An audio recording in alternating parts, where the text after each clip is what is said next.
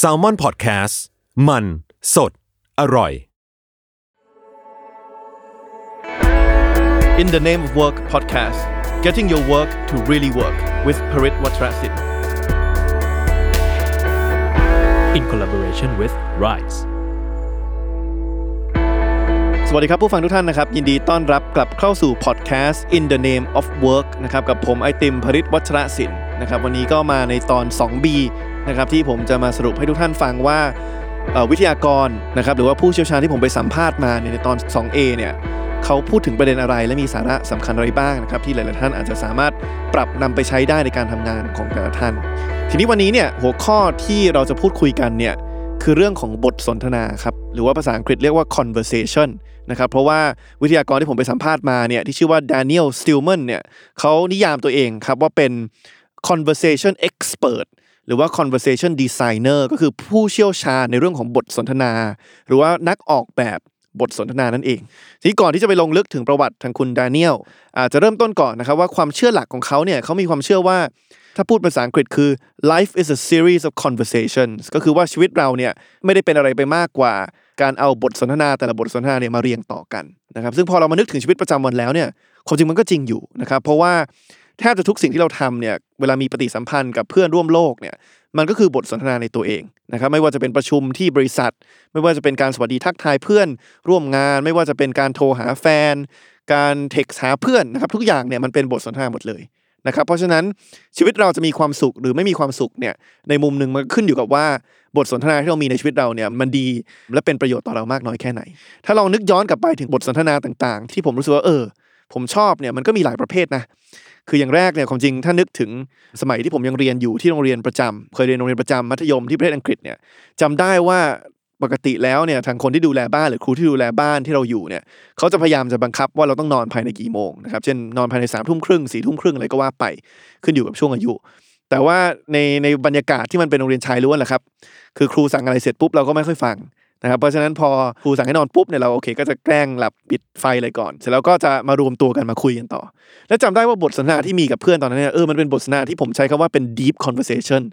คือมันคุยลึกจริง ๆ คือคุยถึงแบบเป้าหมายของชีวิตคุยถึงความลับส่วนตัว ความสุขความทุกข์เกี่ยวกับชีวิตสมัยเด็ก ๆ นะครับซึ่งผมรู้สึกว่าเออมันเป็น conversation หรือว่าบทสนทนาที่ที่มีคุณภาพจริง ๆ พอโตขึ้นมาเนี่ยผมรู้สึกว่าบทสนทนาที่มีคุณภาพตอนนี้ในช่วงที่ผมเริ่มทำงานมาสักพักหนึ่งแล้วตอนนี้เป็น CEO ของบริษัทที่มีพนักงานเกือบร้อยคนเนี่ยสำหรับผมบทสนทนาที่ดีในสภาพแวดล้อมการทำงานเนี่ยคือประชุมที่กระชับ เมื่อไหร่ก็ตามที่ประชุมไหนเริ่มไม่กระชับเนี่ยกลายเป็นว่าโอ้โหเราเสียเวลาในห้องประชุมเยอะมากแล้วรู้สึกว่างานไม่ได้ขับเคลื่อน หรือว่าพอเราพูดถึงชีวิตส่วนตัวก็จริงเนี่ยบทสนทนาที่ผมว่ามีคุณภาพอย่างหนึ่ง คือเวลาเราฟังวิทยากร หรือว่าฟังมุมมองของนักการเมือง หรือว่านักธุรกิจหรือว่า ผู้นำในแต่ละสาขาวิชาชีพพูดอะไรก็ตามแล้วเนี่ยในทอล์กต่างที่เราไปฟังใน YouTube เนี่ยแล้วเราเปลี่ยนมุมมองตัวเอง ผมว่าเออเนี่ยเป็นบทสนทนาที่อาจจะทางเดียวเนาะคือเราไม่ได้เราไม่ได้พูด แต่ว่าพอเรารับฟังแล้วมันเปลี่ยนมุมมองเราเพราะฉะนั้นผมว่าคุณภาพชีวิตเราในมุมหนึ่งมันก็ถูกถูกนิยามโดยบทสนทนาที่เรามีเหมือนกัน แล้วก็พอคิดในมุมกลับกันเนี่ยมันก็มีบทสนทนาหลายอย่างที่เป็นบทสนทนาที่ผมว่าไม่ค่อยมีใครอยากจะให้เกิดขึ้นนะครับไม่ว่าจะเป็นบทสนทนาที่อาจจะต้องโอเคมีการให้พนักงานคนหนึ่งที่บริษัทออก บทสนทนา เช่นการต้องเลิกกับคนที่เรารัก หรือว่าการถูกคนที่เรารักมาบอกเลิกนะครับ หรือแม้กระทั่งปัจจุบันเนี่ยบทสนทนาหนึ่งที่ผมว่าท้าทายมาก คือเวลาครอบครัวครอบครัวหนึ่งพ่อแม่กับลูกคุยเรื่องการเมืองนะครับ ต้องยอมรับว่าตอนนี้เนี่ยความคิดทางการเมือง แต่ละช่วงอายุก็ก็แตกต่างกันเยอะมากงั้นจะมีบทสนทนาที่มีคุณภาพอย่างไร ที่มันไม่นำไปสู่การทะเลาะเบาแวงกัน ผมก็เลยด้วยบริบทแบบนี้แหละครับก็เลยได้มีโอกาสคุยกับทาง Daniel Stillman ซึ่งเขาเองเนี่ยก็เริ่มต้นจากการเป็นเจ้าของหนังสือนะครับที่ชื่อว่า Good Talk How to Design Conversations That Matter นะครับหรือว่าวิธีการออกแบบบทสนทนาที่จะสร้าง Impact หรือว่าสร้างผลกระทบต่อสังคมนะครับแล้วเขาเองก็นิยามตัวเองว่าเป็นนักออกแบบบทสนทนาที่ไปให้คำปรึกษากับธุรกิจ และก็องค์กรทั่วโลกว่าควรจะจัดบทสนทนาจัดประชุม จัดการทำเวิร์กช็อปอย่างไรให้มีคุณภาพนะครับใครที่สนใจผลงานของทาง Daniel เนี่ยก็ไปตามได้ในบล็อกของเขานะครับชื่อว่า conversationfactory.com นะครับที่ถามว่าทำไมการมีบทสนทนาที่ถึงสำคัญนะครับ คือนอกจากการมีชีวิตที่มีความสุขแล้วเนี่ยทักษะในการสื่อสารที่ดี ทักษะในการมีบทสนทนาที่ดีเนี่ยความจริงมันก็สำคัญเหมือนกันในการที่ถ้าเราคิดถึงอนาคตตลาดแรงงานของโลกนี้นะครับ เพราะว่าอย่างที่เราเคยเกริ่นไว้แล้วก็เป็นธีมหลักของรายการเราเนี่ยเราเห็นว่าเทคโนโลยีเนี่ยเริ่มมาทดแทนแรงงานเยอะขึ้น และเทคโนโลยีต่างๆเนี่ยเริ่มมาทดแทนงานที่เราไม่เคยคิดมาก่อนว่าเทคโนโลยีจะทำได้ ผมเคยเกริ่นไว้ในตอนแรกเลยเนี่ยเทคโนโลยีมาทำหน้าที่แทนผู้พิพากษาได้ทำหน้าที่แทนทนายความได้ เขียนหนังสือได้ แต่งเพลงได้ช่วยรัฐบาลจีนวิเคราะห์นโยบายการต่างประเทศได้นะครับแต่สิ่งหนึ่งที่หลาย ๆ คนเขาคาดการณ์ว่าเทคโนโลยีไงก็ทำดีไม่ได้เท่ากับมนุษย์เนี่ยคือการมีบทสนทนาที่ดีครับหรือการมี a good conversation แล้วผมว่าตัวอย่างหนึ่งที่นึกออกเลยเนี่ยคือเราลองนึกถึงวันที่เราไปเที่ยว ต่างประเทศหรือว่าต่างจังหวัด แล้วเราไปพักที่โรงแรมหรือว่าโฮสเทลแห่งหนึ่งนะครับสมมติเราไปพักที่โรงแรมเราเจอพนักงานต้อนรับนะครับ receptionist เนี่ยแน่นอนแหละ ถ้าเกิดว่าพนักงานต้อนรับตรงนั้นคนนั้นเนี่ยกลายมาเป็นหุ่นยนต์ซึ่งซึ่งมันเริ่มมีแล้วนะครับโรงแรมที่ใช้พนักงานต้อนรับเป็นหุ่นยนต์เนี่ยความแม่นยำในการจองห้อง ความแม่นยำในการให้กุญแจถูกห้อง ความแม่นยำในการเช็คเราเข้าไปในโรงแรมนั้นเนี่ยอาจจะมีสูงกว่า เพราะว่า แน่นอนเนอะข้อดีอย่างหนึ่งของเทคโนโลยีคือความผิดพลาดที่เกิดจากความผิดพลาดของมนุษย์เนี่ยมันจะน้อยลง แต่ผมก็ต้องถามกลับไปว่านั่นคือสิ่งที่เราต้องการหรือเวลาเราไปพักที่โรงแรม ผมคิดว่าสิ่งที่เราต้องการความจริงแล้วเนี่ยโอเคแหละเราก็คงไม่อยากให้พนักงานต้อนรับเขาเช็คเราผิดห้องเนาะแต่ว่าสิ่งที่เราอยากจะได้มากกว่าคือ ความเป็นมนุษย์ในการพูดคุย หรือการมีบทสนทนา การได้รับการต้อนรับจากพนักงานคนนั้น นะครับเพราะฉะนั้นพอมองในมุมนี้แล้วเนี่ยเราก็จะเห็นว่าไอ้ทักษะการมีบทสนทนาที่ดี ทักษะการสื่อสารการพูดคุยกันอย่างเป็นมนุษย์ อย่างเป็นมิตรเนี่ยมันเป็นสิ่งหนึ่งที่ไม่ว่าจะมีหุ่นยนต์ที่โอ้โห สามารถทำหน้าที่ได้อย่างแม่นยำแค่ไหนเนี่ยก็ไม่น่าจะมาทดแทนมนุษย์ได้นะครับเพราะฉะนั้นหลายคนก็บอกว่าโอเค ถ้าขยายจากเรื่องนี้เรื่องเล็ก ๆ ของพนักงานต้อนรับที่โรงแรมเนี่ยเราก็อาจจะมองว่าถ้าเราในฐานะพนักงานคนหนึ่งหรือว่าในฐานะผู้ประกอบการคนหนึ่งสามารถ ออกแบบบทสนทนาสื่อสารสิ่งที่อยากจะสื่อสารได้ดีเนี่ยงานเราก็จะถูกปกป้องจากการโดนทดแทนโดยเทคโนโลยีนะครับเพราะฉะนั้นนี้ก็เลยเป็นเป็นสิ่งที่ผมเลยคุยกับทางแดเนียลนะครับว่าโอเคแหละ ถ้าเราอยากจะมีบทสนทนาที่ดี สมมติเราอยากจะไปคุยกับคนคนหนึ่งเนี่ยแล้วเราต้องการเตรียมไปคุยกับเขาไม่ว่าจะเป็นประชุมกับพนักงานในทีม ไม่ว่าจะเป็นไปเจรจากับคู่การค้า หรือว่าไปคุยกับพ่อแม่เรื่องการเมืองเนี่ยเราควรจะเตรียมตัวกันอย่างไร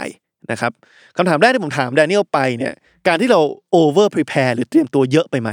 นะครับเพราะว่าบางครั้งเนี่ยผมเชื่อว่าหลายคนเวลามีประชุมสำคัญสคัญเนี่ยจะโหจดโน้ตมาเยอะเลย ว่าตัวเองอยากจะไปพูดอะไร พอเข้าไปแล้วเนี่ยเราอาจจะรู้สึกว่าเอ้ยการที่เราเตรียมตัวเยอะไปเนี่ยมันมาฉุดรั้งให้เราไม่อยู่ใน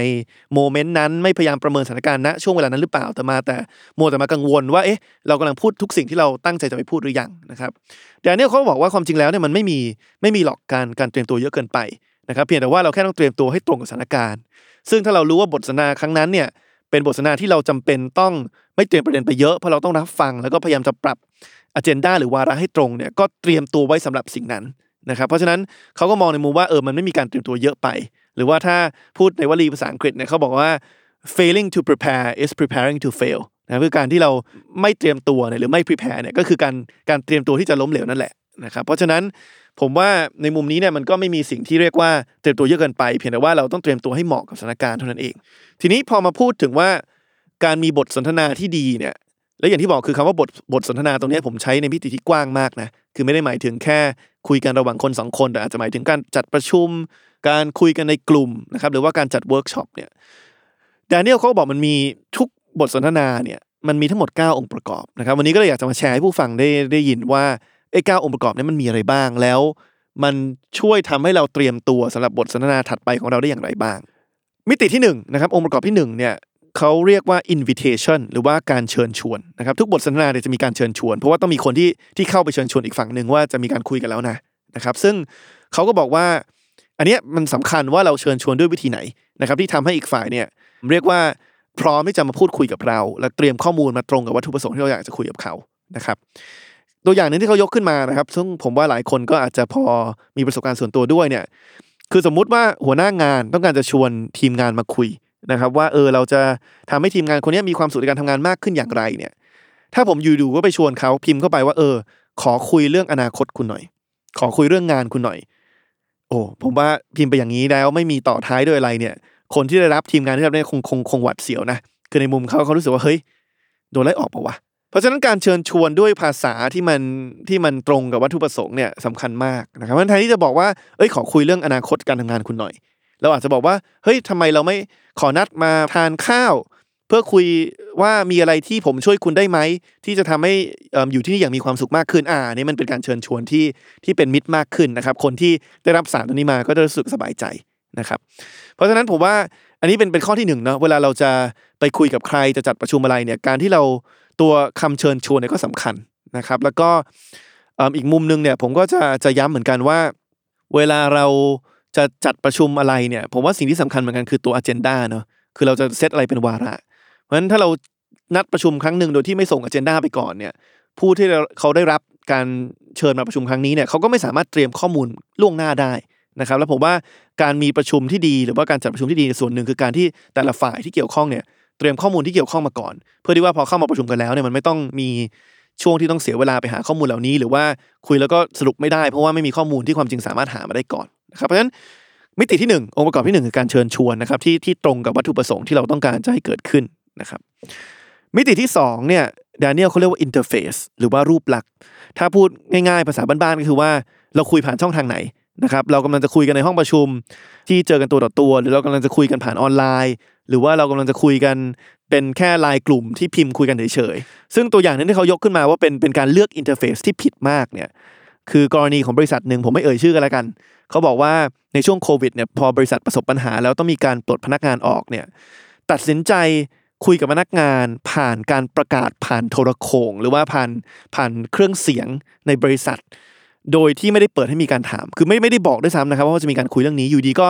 มีมีเสียงผ่านเครื่องเสียงในบริษัทเนี่ยออกมาว่าเออเดี๋ยวจะมีการประกาศตอนเที่ยง แล้วก็พอตอนเที่ยงปุ๊บเนี่ยซีอก็มาพูดว่าเออต้องปลดพนักงานเหล่านี้เหล่านี้เหล่านี้ โอ้โห มันช็อกทุกคนครับ อันนี้เป็นการเลือกอินเทอร์เฟซหรือเลือกรูปแบบที่ผิดมาก คือไปเลือกรูปแบบที่ผมว่ามันขาดความเป็นมนุษย์ เพราะว่ามันผ่านผ่านได้ยินแต่เสียงอย่างเดียว ยิ่งไปกว่านั้นคือไม่ได้ไม่ได้บอกให้เขาเตรียมใจไว้ก่อนเลย คือคืออยู่ดีก็มาประกาศดื้อเลย แล้วก็ยิ่งเป็นการสื่อสารที่มันทางเดียวอีกนะครับอันนี้ก็เป็นตัวอย่างการเลือกรูปแบบหรือว่ารูปลักษณ์หรือว่า interface ของบทสนทนาที่อาจจะไม่ไม่เหมาะสมกับสถานการณ์เท่าไหร่นะครับเพราะฉะนั้นอันนี้ก็เป็นสิ่งหนึ่งที่ผมว่าสำคัญเหมือนกันนะครับในการที่เราต้องเลือกรูปแบบของการสนทนาเนี่ยที่ดี อันนี้มันก็ทำให้ผมผมนึกย้อนกลับไปในช่วงที่เราทำงานจากที่บ้าน คือช่วงที่ช่วงที่มีโควิดเข้ามาเนี่ยที่บริษัทผมเองเนี่ยก็ทุกคนก็ทำงานที่บ้านนะครับก็คือว่า ทุกคนก็ทำงานผ่านผ่านซูมถ้าต้องประชุมก็ก็ประชุมกันผ่านซูมนะครับซึ่งมันเป็นสิ่งที่ท้าทายมากเลยสำหรับบริษัทที่มีคนหลายสิบคน อันหนึ่งที่ผมรู้สึกว่าการทำงานที่บ้านเนี่ยมันไม่ work เท่ากับการทำงานที่ออฟฟิศเนี่ยคือมันทำให้บทสนทนาทุกครั้งที่เกิดขึ้นเนี่ยมันกลายเป็นถูกตีความว่าเป็นเป็นเรื่องจริงจังคือผมอยากจะคุยกับใครสักคนหนึ่งสมมติว่าผมมีเรื่องที่เอ๊ะอยู่ดีมีไอเดียนึกออกอยากจะคุยกับคุณครูในบริษัทผมเนี่ยสมมติผมทักไปหาคุณครูคนนั้นบอกเออขอโทรหาหน่อยเนี่ยโอ้โหคุณครูจะรู้สึกเครียดทันที เพราะว่าพอมันทำงานรูปแบบออนไลน์ปุ๊บเนี่ยแทบจะทุกรูปแบบการสนทนาเนี่ยมันต้องเป็นการเหมือนกับโทรเข้าไปหานัดเข้าไปคุยนะครับ ซึ่งมันจะผิดมากกับรูปแบบการพูดคุยกับครูคนนั้น ถ้าเกิดว่าตอนนั้นเราไม่ทำงานจากจากที่บ้าน เพราะว่าถ้าผมมีเรื่องไอเดียหนึ่งอยากจะแชร์กับครูคนหนึงเนี่ยแล้วเราอยู่ที่ออฟฟิศเนี่ยผมก็เออแค่แวะไปคุยหรือแบบเออแวะไปเจอที่โต๊ะ หรือว่าแวะไปเจอตอนช่วงพักเที่ยง คุยกันหน้าเครื่องเครื่องทำกาแฟอะไรก็ว่าไป แต่พอมัน work from home เนี่ยมันกลายเป็นว่าทุกรูปแบบของบทสนทนาเนี่ย มันเป็นรูปแบบที่หลายคนจะรู้สึกว่ามันเอ้ยมันจริงจังนะครับเพราะฉะนั้นนี้ก็เป็นสิ่งหนึ่งที่ก็ต้องระมัดระวังเหมือนกัน ถ้าเกิดว่าบริษัทไหนยังคิดว่าอยากจะทำงานจากที่บ้านอยู่นะครับหลังจากที่โควิดหายไปแล้วก็ตามเนี่ยผมว่านี่ก็ต้องเป็นสิ่งหนึ่งที่ต้องพยายามจะพยายามจะออกแบบบทสนทนาให้ตรงกับรูปแบบที่มันเป็นไปได้ในการในการพูดคุยออนไลน์เหมือนกันนะครับเพราะฉะนั้นอันนั้นก็คือองค์ประกอบที่สององค์ประกอบที่3นะครับคือ goals หรือว่าเป้าหมาย ทีนี้พอเราออกแบบบทสนทนาเนี่ยทางแดเนียลเขาก็แนะนำนะครับผมชอบประโยคนึงมากเลยเขาบอกว่าผมก็ถามเขาว่าเขาออกแบบการเริ่มต้นช่วงกลางๆ แล้วก็การจบบทสนทนาอย่างไง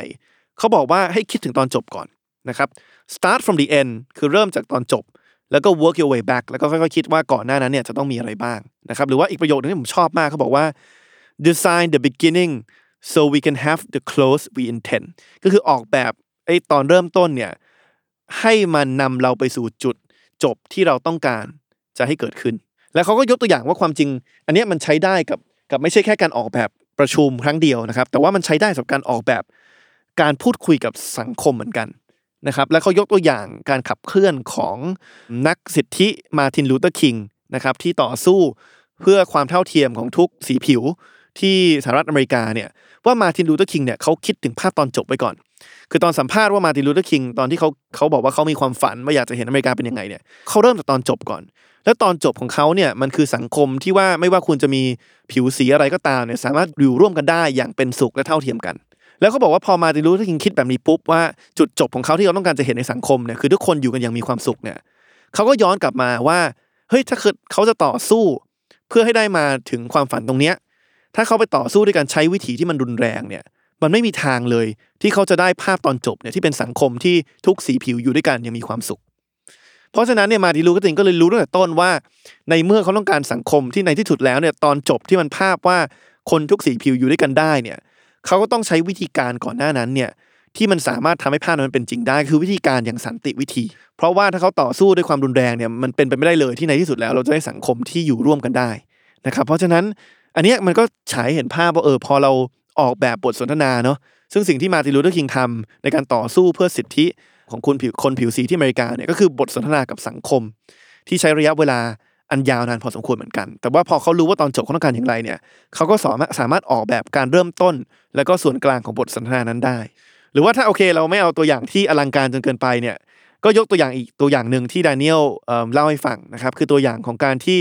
เขาบอกเขาไปเจอแฟนคู่หนึ่งผู้ชายผู้หญิงที่กำลังจะเลิกกัน เหมือนกับว่าผู้หญิงจะเลิกกับผู้ชายมั้งแล้วก็ผู้ชายไม่อยากเลิก แล้วเขาบอกวิธีการที่ผู้ชายใช้เนี่ยเออคือผู้หญิงเนี่ยเหมือนกับพอแล้วเลิกแล้วก็อยากจะกลับบ้านแล้วไม่อยากคุยต่อแล้ว คืออยากจะหยุดบทบทสนทนาไว้ไว้แค่นั้น แต่ผู้ชายเนี่ยคือพยายามด้วยความพยายามจะจะยื้อไว้เนี่ย ก็เลยไปขโมยกุญแจรถของผู้หญิงมา แล้วก็ยึดไว้เลย บอกว่าไม่ได้ไม่ให้คุณกลับนะครับ ยังไงก็ต้องคุยถึงตรงนี้เขาก็บอกว่าอันนี้เป็นการออกแบบบทสนทนาที่ไม่ได้คิดถึงตอนจบ เพราะว่าสิ่งที่ผู้ชายคนนี้ต้องการเนี่ยคือการพยายามจะให้ทั้งสองคนกลับมารักกันได้ แต่ว่าพอผู้ชายใช้วิธีแบบนี้เนี่ยเพื่อจะยัดเยียดให้ได้มีบทสนทนาณวันนั้นเนี่ยมันยิ่งไปทำลายโอกาสที่สองคนเนี้ยจะได้ได้อยู่ด้วยกันนะครับคือโอเคแหละถึงแม้ผู้หญิงอาจจะเลิกแล้วเนี่ยแต่ถ้าผู้ชาย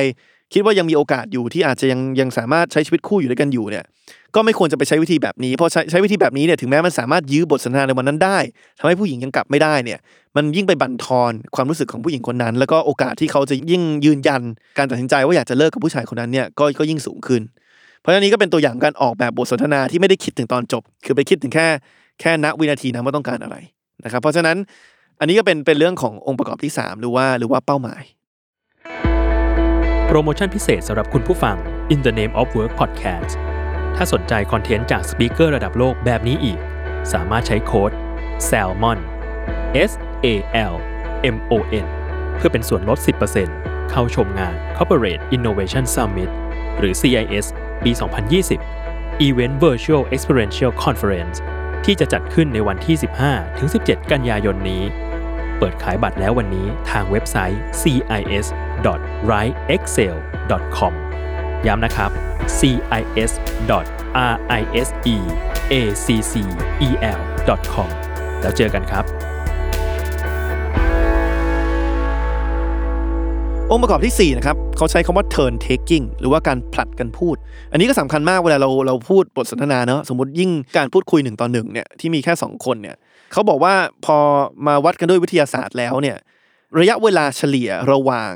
คำพูดของของคนสองคนเนอะสมมติบุบุคคลกอกับบุคคลขอเนี่ยคุยกัน ระยะเวลาเฉลี่ยระหว่างจุดที่บุคคลกอพูดจบ และจุดที่บุคคลขอตอบ เขาบอกว่าเฉลี่ยอยู่ที่ประมัน200มิลลิเซคันหรือว่าเขาบอกว่าถ้าเปรียบเทียบเท่ากับ ถ้าคิดเป็นภาพนะครับ คือ 200มิลลิเซคันเนี่ยเป็นเสี้ยววินาทีที่ใช้ระหว่างจุดที่เวลาสมมติมีการแข่งวิ่งแล้วมีคนยิงปืน เพื่อบอกว่าโอเคให้เริ่มวิ่งได้ และจุดที่คนแรกเนี่ยวิ่งออกตัว คือโอ้โหมันเสี้ยววินาทีที่ที่เล็กมากนะครับ ในขณะที่เขาบอกว่าช่องว่างเฉลี่ยระหว่างการถามตอบระหว่างบุคคลสองคนเนี่ยอยู่ที่ 200มิลลิเซคันเนี่ยเขาบอกว่านักวิทยาศาสตร์เนี่ยบอกว่า ระยะเวลาเฉลี่ยสำหรับคนคนหนึ่งที่จะสามารถเรียบเรียงความคิดตัวเองได้ความคิดหนึ่งเนี่ยอยู่ที่มัน 600 millisecond ซึ่งสูงกว่านะครับ 200 millisecond คือช่องว่างระหว่างคนหนึ่งถามอีกคนหนึ่งตอบ 600 millisecond คือระยะเวลาสำหรับที่คนหนึ่งสามารถคิดคำตอบหรือว่าเรียบเรียงความคิดตัวเองมาได้ ซึ่งพอเราเห็นว่า 600 มากกว่า 200เนี่ยแสดงว่าไอ้คนที่ตอบทันทีเนี่ยคือคนที่เรียกว่ายังฟังคำถามไม่จบก็เรียบเรียงความคิดตัวเองแล้วนะครับ ซึ่งผมคิดผมเชื่อว่า พอเรามานึกถึงชีวิตประจำวันเนี่ยเราจะสังเกตเลยว่า สมมุติว่ามีคนเริ่มเริ่มพูดอะไรบางอย่างเนี่ยแล้วเรารู้แล้วมันจะนำมาสู่คำถามอะไรเนี่ย เราเริ่มคิดคำตอบไว้ในใจแล้ว จนความจริงเราไม่ได้ฟังเขาจนจบหรอก คือเราคิดคำตอบเราไว้ก่อนแล้ว มันก็เลยทำให้บางครั้งเนี่ยตอบไม่ตรงคำถามบ้าง หรือว่า หรือว่าไม่ได้ฟังเขาจนจบบ้างไม่ได้ฟังเขาอย่างดีๆนะครับ เพราะฉะนั้นดานิเอลเขาเลยแนะนำว่าความจริงแล้วเนี่ย การมีบทสนทนาที่ดีเนี่ยมันมันอาจจะไม่จำเป็นต้องตอบทันทีนะครับ คือโอเคแหละด้วยความเป็นธรรมชาติของมนุษย์อะ คือถ้าทิ้งเวลายาวเกินไปแล้วไม่ตอบเนี่ยมันก็อาจจะแปลกๆอยู่ แต่ว่าเขาบอกว่า เราสามารถใช้เทคนิคในการยื้อเวลาได้ คือในเมื่อเรารู้ว่าเราเราต้องใช้เวลาอีกสักนิดนึงในการเรียบเรียงความคิดเนี่ยก็ยื้อเวลาไว้ก่อนนะครับอาจจะทบทวนคำถามให้กับเขาฟังหรือเอออาจจะบอกว่าแดเนียลบอกเขาชอบชอบตอบว่าโอ้ that's an interesting question นะครับหรือว่าโอ้อันนั้นเป็นคำถามที่น่าสนใจมากเอ่อเพื่อใช้เวลาในการเรียบเรียงความคิดเรียบเรียงคำตอบ ซึ่งพอเขาพูดเสร็จเนี่ยผมก็แอบสังเกตเหมือนกันนะว่าพอผมถามสัมภาษณ์ไปเนี่ย แกก็ชอบใช้เหลือเกินไอ้ this that's an interesting question เนี่ยใครที่ฟังเวอร์ชันภาษาอังกฤษแล้วลองไปแอบฟังได้ว่าแกใช้กี่รอบนะครับแต่เขาบอกอันนี้ก็เป็นวิธีที่สำคัญเหมือนกัน เพื่อที่ว่าให้บทสนทนาเนี่ยมัน flow ได้คือผลัดกันพูดโดยจังหวะที่เป็นธรรมชาติ แต่ว่าให้เอิ่มก่อนจะตอบเองเนี่ยเรามีเวลาในการเรียบเรียงความคิด องค์ประกอบถัดไปนะครับองค์ประกอบที่องค์ประกอบที่5เนี่ยคือคำว่า cadence นะครับหรือว่าภาษาไทยแปลว่าเหมือนกับจังหวะ หรือว่า rhythm นะครับภาษาอังกฤษจังหวะ เขาบอกว่าสิ่งที่สำคัญคือคือต้องคิดเหมือนกันว่า สมมุติว่าเราจะมีบทสนทนากับคนหนึ่งเป็นเป็นประจำเนี่ย เช่นประชุมแผนก เราต้องคิดเหมือนกันว่าเอ่อจังหวะที่เหมาะสมคืออะไร คือทุกสัปดาห์ไหมทุกสองสัปดาห์ทุกเดือนนะครับเพราะว่าแน่นอนแหละถ้าเราประชุมถี่ไปนะแล้วผมเชื่อว่าหลายคนก็อาจจะมีบางบางโมเมนต์ที่รู้สึกว่าเออ ที่บริษัทเรามันประชุมถี่เกินไปคือแบบโอ้โหเพิ่งประชุมไปวันนี้เซตงานไปเท่านี้ยังไม่ทันได้ทำงานเลยประชุมอีกรอบหนึ่งแล้วถ้าประชุมถี่ไปเนี่ยมันก็ทำให้ กลายเป็นว่ามันไม่มีเวลาทำงาน คือไม่มีเวลาในการนำสิ่งที่เราคุยกันในที่ประชุมเนี่ยไปลงมือทำจริงๆนะครับมันก็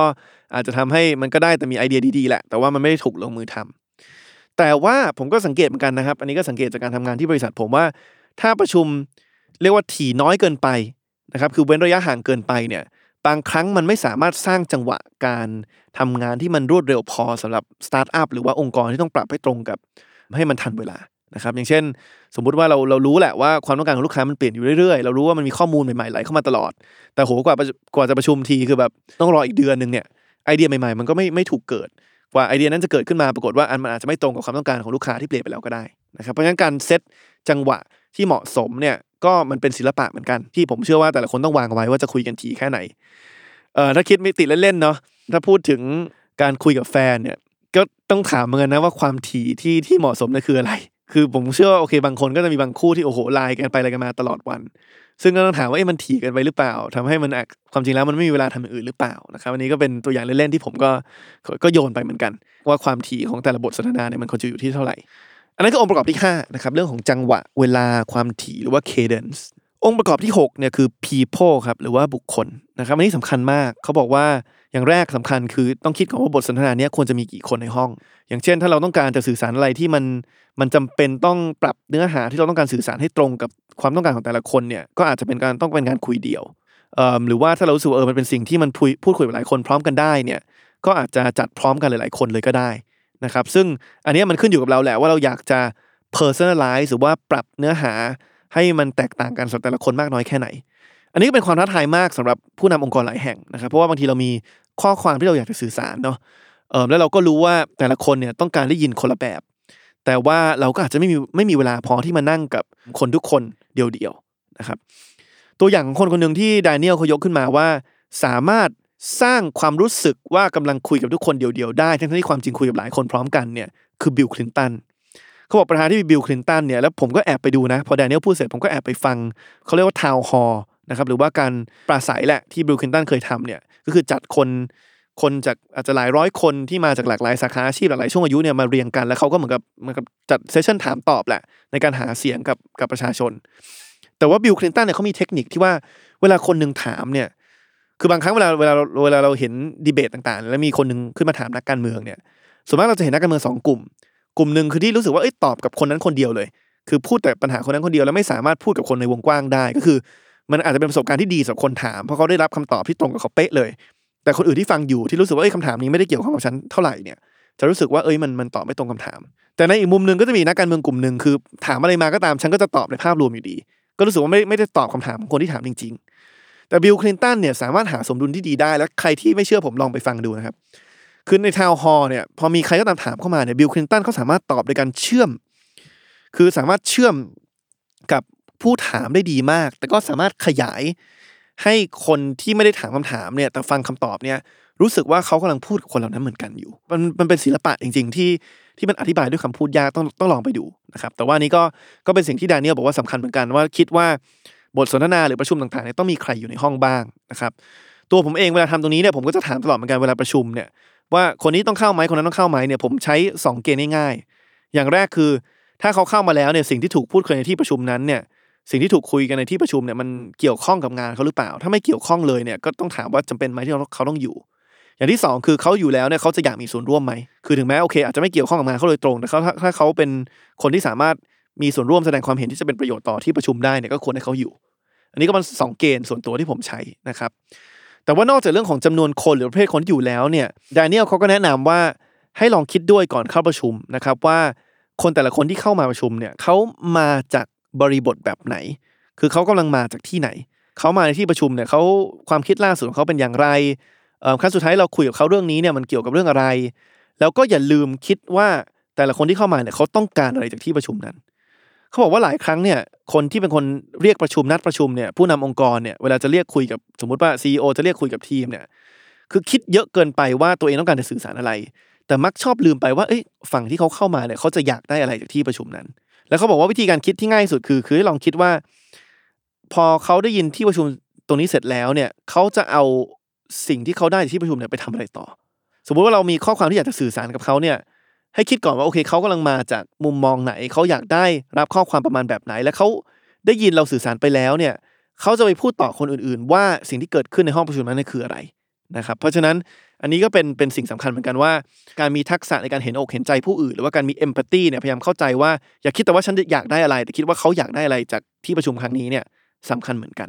ต่อไปนะครับข้อที่ 7 องค์ประกอบที่7เนี่ยคือเรื่องของ power หรือว่าอำนาจนะครับอันนี้เขาบอกว่าพูดง่ายๆคือคือให้เข้าใจด้วยนะครับคือให้ยอมรับความจริงว่า เวลาเรานัดคุยกับใครเนี่ยใครกำลังอยู่ในอยู่ในเรียกว่าอำนาจหรือว่าตำแหน่งอะไรนะครับอย่างเช่น สมมุติคุณเป็น CEO เนี่ยซึ่งอันนี้ผมก็ ก็ยอมรับว่าว่าเป็นสิ่งที่เรียนรู้อยู่เหมือนกัน คือก็ต้องยอมรับว่าด้วยบริบทสังคมไทยด้วย หรือว่าด้วยบริบทของสภาพแวดล้อมการทำงานในหลายบริษัทเนี่ยคือคนอาจจะไม่พูดความจริงถ้าเกิดว่า CEO อยู่ในห้องนะครับหรือว่าถ้าผู้นำองค์กรอยู่ในห้องคือไม่กล้าพูดความจริง เพราะฉะนั้นถ้าคุณอยากจะจัดประชุมรับฟังความเห็นที่อยากได้รับความความคิดเห็นจริง ๆ เนี่ย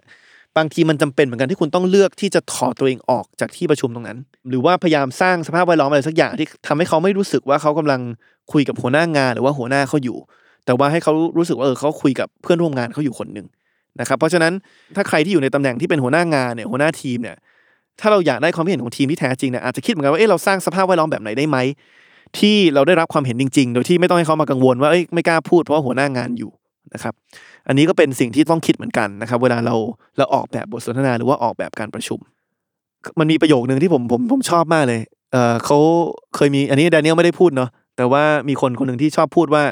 เขา leaders เนี่ยหรือว่าผู้นำเนี่ย are surrounded by walls mirrors and liars ผมจำไม่ได้แล้วท่านไหนพูดอันนี้ผมผมผมเป็นประโยคที่ผมยืมมาจากคนอื่นนะแต่ว่าเขาบอกว่าผู้นำเนี่ยมักจะถูกถูกล้อมรอบด้วย walls คือกำแพง คือคนที่พูดไปแล้วก็ก็ก็ไม่ได้ไปทำอะไรต่อคือคือพูดไปแล้วมันก็ตัน mirrors คือคนที่แบบโอ้โหพูดอะไรมาปุ๊บเราก็จะมีคนมาเห็นด้วยตลอดเวลา นะครับเพราะว่าไม่อยากขัดกับผู้นำหรือว่า liars คือพวกที่แบบโอ้โหโกหกเลยพูดง่ายคือพูดเอาใจเราทุกอย่างแหละ เพราะนั้นอันนี้ก็เป็นสิ่งหนึ่งที่ต้องระวังเหมือนกันนะครับว่าถ้าสร้างบทสนทนาที่ดีต้องคิดว่า ถ้าคุณอยู่ในตำแหน่งที่มีอำนาจเนี่ยอาจจะต้องเอาตัวเองออก หรือว่าปรับรูปแบบหรือว่าอินเทอร์เฟซอะไรบางอย่าง เพื่อให้คนนั้นสบายใจมากขึ้นในการแสดงความเห็น มาถึงข้อที่8แล้วครับข้อก่อนสุดท้ายนะครับคือเรื่องคำว่า threading หรือว่าการร้อยเรื่องนะครับอันนี้ก็พูดง่ายๆคือว่าเขาบอกว่าสมมติเรามีหลากหลายประเด็นที่อยากจะไปไปพูดในที่ประชุม หรือว่าพูดกับใครคนใดคนหนึ่งเนี่ยคือ คนเขาไม่ไม่ได้คิดเป็นประเด็นตามเราหรอกเขาไม่ได้ออกไปแล้วสมมติมีมีคนมาถามเนาะสมมติประชุมเสร็จแล้วมีคนมาถามเฮ้ยประชุมกันเรื่องอะไรอะเขาไม่บอกแล้วว่าเออเราประชุมกันเรื่องที่หนึ่งเรื่องที่สองเรื่องที่สามเรื่องที่สี่เรื่องที่ห้าประเด็นที่หนึ่งเป็นแบบนี้นะครับน้อยครั้งที่คนจะคิดแบบนี้ แต่คนจะมองภาพรวมนะครับว่าภาพรวมทั้งหมดเนี่ยไอ้ narrative หรือว่าการร้อยเรื่องทั้งหมดแล้วเนี่ยมันเป็นไปในทิศทางไหน เพราะฉะนั้นเนี่ยเวลาเราออกแบบเรื่องของ agenda วาระการประชุมเนี่ยสำคัญเหมือนกันว่าเราเราพยายามจะเชื่อมแต่ละแต่ละวาระให้มันให้มันเข้าหากัน เพื่อที่ว่าเรียกว่าเป็นเป็นบทสรุปในภาพรวมที่มันที่มันเชื่อมโยงกับทุกๆวาระที่เราคุยนะครับแล้วก็สิ่งหนึ่งที่สำคัญมากเหมือนกันคือลำดับเนาะคือสมมติเรามี 5 เรื่องที่จะพูดเนี่ยถ้าเราเรียง 1 2 3 4 5 กับเรียง 5 4 3 2 1 หรือเรียง 2 3 4 1 5เนี่ยมันอาจจะนำไปสู่อารมณ์ที่ต่างกัน อันนี้ก็เป็นสิ่งที่ผมคิดตลอดเหมือนกันคือ พอบริษัทมันใหญ่ขึ้นเนี่ยผมจะมี กิจกรรมหนึ่งที่ทำทุกวันพฤหัสนะครับเช้าพฤหัสเรียกว่า weekly huddle ซึ่งสมัยก่อนเนี่ยมันคือ huddle จริงๆ ก็คือมามารวมกันในห้องเดียวเล็กๆ ทุกคนมารวมกันจริง ๆ แล้วก็ประกาศให้ฟังว่าโอเคสัปดาห์ที่ผ่านมามีเรื่องน่ายินดีอะไรบ้างในบริษัท มีทิศทางอะไรที่เราจะปรับเปลี่ยนมีมีขอความร่วมมืออะไรบ้างที่ต้องขอ ซึ่งพอบริษัทใหญ่เนี่ยบางทีเนี่ยกับพนักงานบางคนเนี่ยอันนี้เป็น interaction หรือว่าปฏิสัมพันธ์ที่ผมมีเยอะที่สุดแล้วกับพนักงานบางคนนะครับเเพราะฉะนั้น การที่ผมต้องมานั่งคิดว่าโอเคสมมติเรามี 5 สิ่งที่อยากจะสื่อสารเนี่ย ผมใช้เวลาคิดเยอะมากนะว่าจะพูดสิ่งไหนก่อนสิ่งไหนหลังนะครับ สมมติเรารู้ว่าโอ้โหสัปดาห์ที่แล้วมันหนักมากคือทีมเหนื่อยมากเนี่ย เราก็อาจจะอยากเริ่มต้นด้วยด้วยข่าวดีก่อน คือสมมติว่าโอเคมันมีข่าวร้ายเข้ามาเนี่ยอาจจะอาจจะเริ่มต้นด้วยข่าวดีก่อนหรือเปล่า เพื่อที่แบบปลุกขวัญกำลังใจก่อนเอ่อทำให้เขาเห็นว่าโอเคมันมีมันมีผลลัพธ์ที่ดีจากสิ่งที่เขาเหนื่อยลงไปนะครับ หรือว่า เอ๊ะหรือว่าเราคิดว่าเราเอาข่าวร้ายขึ้นมาก่อนเลย คือพูดให้ ให้ถึงที่สุดไปก่อนเลย ให้รู้ความจริงที่มันที่มันน่าเศร้าไปก่อนเลย ก่อนที่มาจบด้วยข่าวดีหรือเปล่านะครับเพื่อให้ว่าโอเค พอจบปุ๊บเนี่ยเขารู้สึกเอ้ยมีมีแรงที่จะที่จะสู้ต่อนะครับเพราะฉะนั้นการเรียงลำดับผมว่าก็เป็นอะไรที่สำคัญเหมือนกันนะครับ อันหนึงที่ผมว่าช่วงหลังๆช่วยผมมากเลย คือเรื่องการประกาศวันหยุดเพราะช่วงหลังๆเนี่ยมีวันหยุดเข้ามาเยอะนะวันหยุดราชการแล้วก็คำถามที่พนักงานจะถามคือเอ๊วันหยุดเนี่ย วันหยุดมันหยุดเราหยุดตามหรือเปล่านะครับและอันไหนที่ที่หยุดตามเนี่ยผมก็ถือว่าเป็นข่าวดีที่ผมสามารถไปแทรกในลำดับต่างๆ ได้ เพื่อทำให้มันมีข่าวดีเข้าไปในในในการประกาศใน weekly huddle ประจำสัปดาห์ตรงนี้ สุดท้ายสุดเลยนะครับ องค์ประกอบที่ 9 คือเขาเรียกว่าแดนเขาเรียกว่า error and repair หรือว่าความผิดพลาดและการการซ่อมนะครับการแก้ไข ซึ่งอันเนี้ยเขาบอกว่ามันก็เป็นศิลปะแหละที่เราถึงแม้เราเตรียมตัวมามากแค่ไหนเนี่ย ถ้าเกิดว่าเราเริ่มบทสนทนาไปแล้วเริ่มประชุมไปแล้ว มันเกิดมีอะไรที่มันพลาดไม่เป็นไปตามตามสิ่งที่เราคาดหวังไว้เนี่ยเราเราสามารถปรับตัวทันหรือเปล่านะครับ เพราะฉะนั้นเขาบอกว่าสิ่งที่สำคัญก็คือการการตั้งเป้าไว้ก่อน ว่าเป้าหมายของบทสนทนาครั้งนี้เราต้องการอะไร ถ้าเกิดว่าในมุมหนึ่งคือในเอ็กซ์ตรีมด้านหนึ่งไปเลยเนี่ยสุดไปด้านหนึ่งไปเลยเนี่ยคือบอกว่าเรามีบทสนทนาครั้งนี้คือคือต้องการแค่จะสื่อสารข้อความเนี่ยคือเรามีแผนชัดเจนแล้วไม่ต้องการรับรู้ข้อมูลใหม่ เราก็ต้องมาดูว่าโอเค ปัจจุบันเราเขากำลังเข้าใจสิ่งที่เรากำลังสื่อสารหรือเปล่า หรือว่าถ้าเราบอกว่าอีกสุดขั้วหนึ่งคือบอกว่าเป้าหมายคือการที่ว่าเราไม่ต้องการสื่อสารอะไรแต่ว่าอยากจะเรียนรู้ข้อมูลใหม่ๆ จากจากคนที่เราไปมีบทสนทนาด้วยเนี่ย มันก็จะเป็นอีกแผนหนึ่งนะครับ เพราะฉะนั้นก่อนที่จะรู้ว่าบทสนทนาของเราเนี่ยกำลังเป็นไปตามแผนหรือเปล่าต้องเข้าใจก่อนว่าแผนเราคืออะไร พยายามจะดูว่าโอเค สัญญาณที่เราได้รับจากจากคนที่เราเข้าไปคุยด้วยเนี่ย มันตรงกับสิ่งที่เราคาดหวังหรือเปล่านะครับเขาก็ยกตัวอย่างมาว่า ตอนเขาจัดจัดเวิร์กช็อปเนี่ยผมก็ถามไปว่าจัดเวิร์กช็อปคนมาเยอะๆเนี่ยจัดการอบรมเนี่ย เรารู้ได้ไงว่าคนนั้นกำลังเรียนรู้อยู่จริงๆนะครับเขาก็บอกว่าเขาใช้ประโยคว่า if they are laughing they are learning ก็คือว่าโอเคแหละถ้าเราจัดเวิร์กช็อปแล้วเออมันมีเสียงเฮฮาคนแบบพูดคุยกันเกี่ยวข้องกับเนื้อหาอยู่เนี่ยเอิ่มหัวเราะไปด้วย แสดงว่าโอเคเขาเขากำลังเรียนรู้แล้วล่ะนะครับอันนี้ก็เป็นตัวอย่างหนึ่งของของของการสังเกตดูว่าสิ่งที่เราพูดไปเนี่ยคนเขามีปฏิกิริยาที่ดีหรือเปล่า ซึ่งอันเนี้ยผมว่ามันยากเยอะมันยากขึ้นเยอะมากเวลามันออนไลน์เพราะเราไม่เห็นปฏิกิริยาคนเลย อย่างอย่างพอดแคสต์ยากมาก ผมไม่รู้เลยสิ่งที่ผมพูดอยู่เนี่ยมันคนฟังแล้วรู้สึกว่าเออน่าสนใจ หรือว่าคนฟังรู้สึกว่าพูดอะไรไม่เข้าใจนะครับเพราะฉะนั้นพอมันมีบทสนทนาที่มันสองทางที่มันเห็นหน้าเห็นตากันเนี่ยมันมันง่ายขึ้นเยอะมาก เพราะฉะนั้นนี้ก็เป็น 9 องค์ประกอบนะครับที่ดานิเอลเขาแชร์มาว่ามันมีอะไรบ้างเกี่ยวกับบทสนทนาที่เราต้องคิดนะครับถ้าทบทวนอีกรอบหนึ่งอย่างแรกคือการเชิญชวน หรือว่าการเริ่มต้นบทสนทนาครั้งนั้นนะครับอันที่สองคือรูปลักษณ์หรือรูปแบบ interface อันที่ 3 คือการการตั้งเป้าหมาย ว่าเข้าใจว่าต้องการให้บทสนทนาจบแบบไหนนะครับ อันที่4คือการผลัดกันพูดนะครับด้วยจังหวะที่มันเหมาะสมว่าโอเคใครพูดอะไรถามตอบทีแค่ไหน อันที่ 5 คือจังหวะหรือว่า cadence นะครับว่าจะเจอกันทีแค่ไหนจะเซตตารางการมีบทสนทนาหรือการประชุมครั้งนี้บ่อยแค่ไหน อันที่ 6 คือบุคคลครับจำนวนคนที่อยู่ในบทสนทนาครั้งนั้น ความคิดที่เขามีก่อนก่อนที่เข้ามาเขาต้องการอะไรจากบทสนทนาครั้งนี้นะครับอันที่ 7 คือเรื่องของ power หรือว่าอำนาจก็คือว่าเราสร้างสภาพแวดล้อมที่เหมาะสมกับการที่ทุกคนรู้สึกสบายใจในการพูดหรือยัง หรือว่าถ้าเรามีผู้นำหรือหัวหน้าอยู่เนี่ยจะต้องเอาให้เขาออกไปก่อนหรือเปล่าถึงจะพูดกันได้นะครับอันที่ 8 คือเรื่อง threading ครับคือการร้อยเรื่องแต่ละประเด็นในบทสนทนานั้นเนี่ยให้มันโฟล์ต่อไปอย่างย่างไม่ติดขัด แล้วก็อันที่ 9 คือการแก้ไขสถานการณ์เอิ่มเฉพาะหน้าเพื่อให้บทสนทนาเนี่ยมันกลับมาอยู่ตามแผนที่เราพูดคุยกันไว้นะครับอันนี้ก็เป็น 9 องค์ประกอบนะครับ ซึ่งผมว่าก็หวังว่าจะพอเป็นประโยชน์กับผู้ฟังนะครับ ผมขอทิ้งท้ายด้วยกันด้วยละกันว่า นอกจาก9องค์ประกอบนี้เนี่ยผมก็ถามแดเนียลนะว่าการสื่อสารที่ดีเนี่ยสมมุติว่าไม่ว่าจะเป็นหัวหน้าองค์กรที่ต้องสื่อสารอะไรออกไป บางทีข้อความที่อาจจะไม่ถูกใจทุกคน